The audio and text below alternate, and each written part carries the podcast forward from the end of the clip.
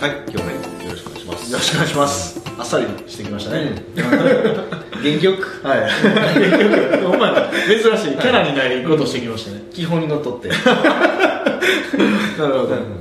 大事ですから。大事ですかね、うんまあちょっとねこう結構小難しい話がうん。ちょっと続いてるので、確かにうんまあちょっと、まあ、勉強にもなりつつ、んちょっと休憩的なね休憩的おな。話が脳を休めるためのなんかコンテンツみたいなのがあればほ情報があればいいかなとう思いましほてうほうほう今日はねちょっとハイプサイクルの話をうんもう一も真面 目な。女性との付き合い方とかそういうのじゃなくて。あそういうのはね僕ね、もうわからないですあ、わからない。でうちの嫁さんとだって21年間一緒ってことは、うん僕21年間恋愛してないんですよ ねあ、そうかそうか。真面目に生きてらっしゃれば。一般的に生きてます一般的に一般的に生きてます そうです。うん、でも忘れてますよもう女性とのその恋愛の仕方みたいなものそうは、はい、真面目に生きていればい れば。その神経ちょっと定かではない。 寿司定かではないですけど、うん一。応動画回ってるからね、うん誰が見てるか分からへんから、うんそれはもう知らないということであ、知らない。うんまあまあ実際知らないですけど、 もう忘れてますよそのハイプサイクル。ハイプサイクルの話をでもなんかね女性とのなんか付き合い方とかいうか、なんかこう全てに対して恒例のサイクルが走ってるんじゃないかと思わせるような話があって、でそれが聞かないですね、ハイプサイクル。ハイプサイクルってあんま聞かないでしょ、うんでもなんかねすごい面白くってまあいいわゆるこういう形になってるんですよ、まあ、ちょっとこの辺がもうちょっと低いですけどねこうこうなってるんですね、でこれ何かというと、まあ、ここがね黎明期、黎明期、うんまあ、全くこう全然うんともすんともなうんうんい状態と、でこれが過度の期待のピーク期っていうのがあって、でこれが幻滅期になるんですね、うんで幻滅期から啓蒙活動期に入って、うんうん安定した生産になるって言われてるサイクルがあると、うんうんこれなんか似てませんこれ何がですか恋愛とさっき言ってた 恋愛恋愛とあ恋愛となんかこの辺でなんかね、うあの出会って出会って電車で出会って、はいなんかかっこいいなと思ってはいはい毎日見てると、チラチラ見ててうん、なんか福山雅治みたいやわとおーえらい期待相当 過度な期待かとい ってそうそうそうもしかしたらら付き合ったらねお姫様みたいな扱いしてくれるかもしれんとか、あの人は絶対トイレとか行かへんわとかね、こう思うわけですよ、でわーって上がってって実際に近づいて付き合えることになったら、うんやっぱ普通の兄ちゃんじゃないですか言ったら確かに確かだからこう幻滅するわけですよ福山雅治ではな福山雅治、まあ、福山雅治と付き合っても同じこと起こると思いますけど ねそうですかどうか分かんないですけどでもまあ幻滅するわけですよちょっとずつこうはいはい、でここで大体みんな別れるわけですよねうんうん別れると、うんまあ、だから恋愛の場合だったらこれ3か月ぐらいですかねうんうん別れちゃうとでも本当のその人の魅力を知るためにはここで一緒に付き合っていって、うん長く付き合っていく必要があるわけじゃないですか、なんかそれとねこのハイプサイクルってよく似てるなと、うん本来であればビジネスで使われてて、例えば最近で言えば AI とかはあの仮想通貨みたいなのは、もう過度の期待のピーク、うんうんにあって、でも AI のあのこの前自動車で Google の自動車あったじゃないですか自動運転の自動車あがー人を引いて事故っちゃったみたいはなそれって過度のピークやったのにやっぱり使われへんやんまだみはたいいはいな、はいはいで幻滅するんですよ、うでも AI の可能性ってまだまだあって、そんなことぐらいではね全然 びくともしないはずなんですけど、やっぱりそのやっぱりまだまだやんみたいなことになるわけじゃないですか、なんかそんな感じのサイクルですよね、だから自分たちの商品とかサービスとかお客さんにあの見せた時にねこれすごいやんええやんって言って絶対期待値バーって上がるでしょ、うんで商品力が強かったりとかプロモーションが強ければ強いほどここの期待値っていうのすごい上がるわけじゃないですか、でも実際に導入してみたら結構手間暇かかったりとか、うん自分らでやることも増えたりとか面倒くさかったりとかするわけじゃないですかでここでみんな離脱することに諦める人多いんですよねうんじゃなくてやっぱりここでちゃんと啓蒙活動期っていうのがあるわけだから、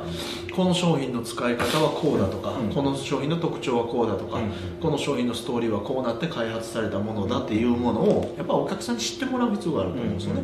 でそうすることによってこうやって安定した収益っていうか継続して取引をしてもらえる流れになってくると、うんうんうんまあそれがハイプサイクルじゃないかなと思って、でほとんどここでみんな諦めてしまうんですよう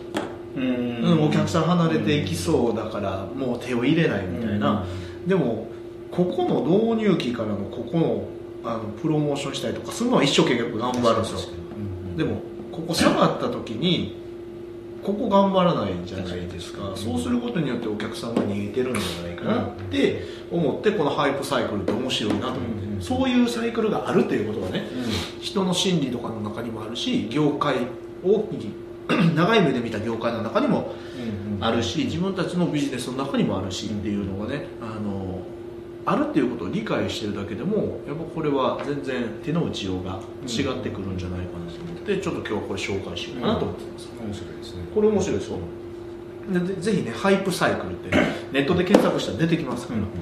ただなかなか聞かない期間じゃないですかだから知ってるのと知ってないところで全然違うんじゃないかと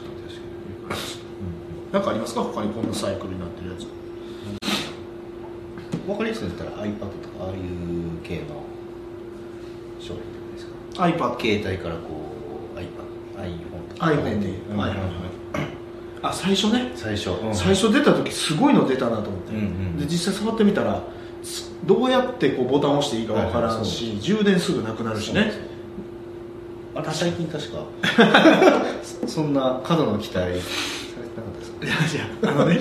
僕も一緒ですよ iPhone 出たての頃すぐ買ったんですよはいはいはいでうんその通りになったんですよ、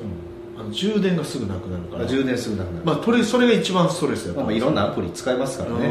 んすぐなくなるしもうボタンの押してどうす機能性もよくわからなくなってもう2ヶ月で返したんですよ、すごいですねはい、そっからは何年ですかもう78年ガラケーだけで過ごしてたんですそうですねつい最近までガラケー、はガラケー 派でいらんやん iPhone なんてって言ってちょっとこう若干意固地になっていきたい感じ そう途中からそうあのねそうなんですよ、うんガラケーを持ち出して34年ぐらいはね、うんほんまにいらんなと思ったんですよ、はいはいけど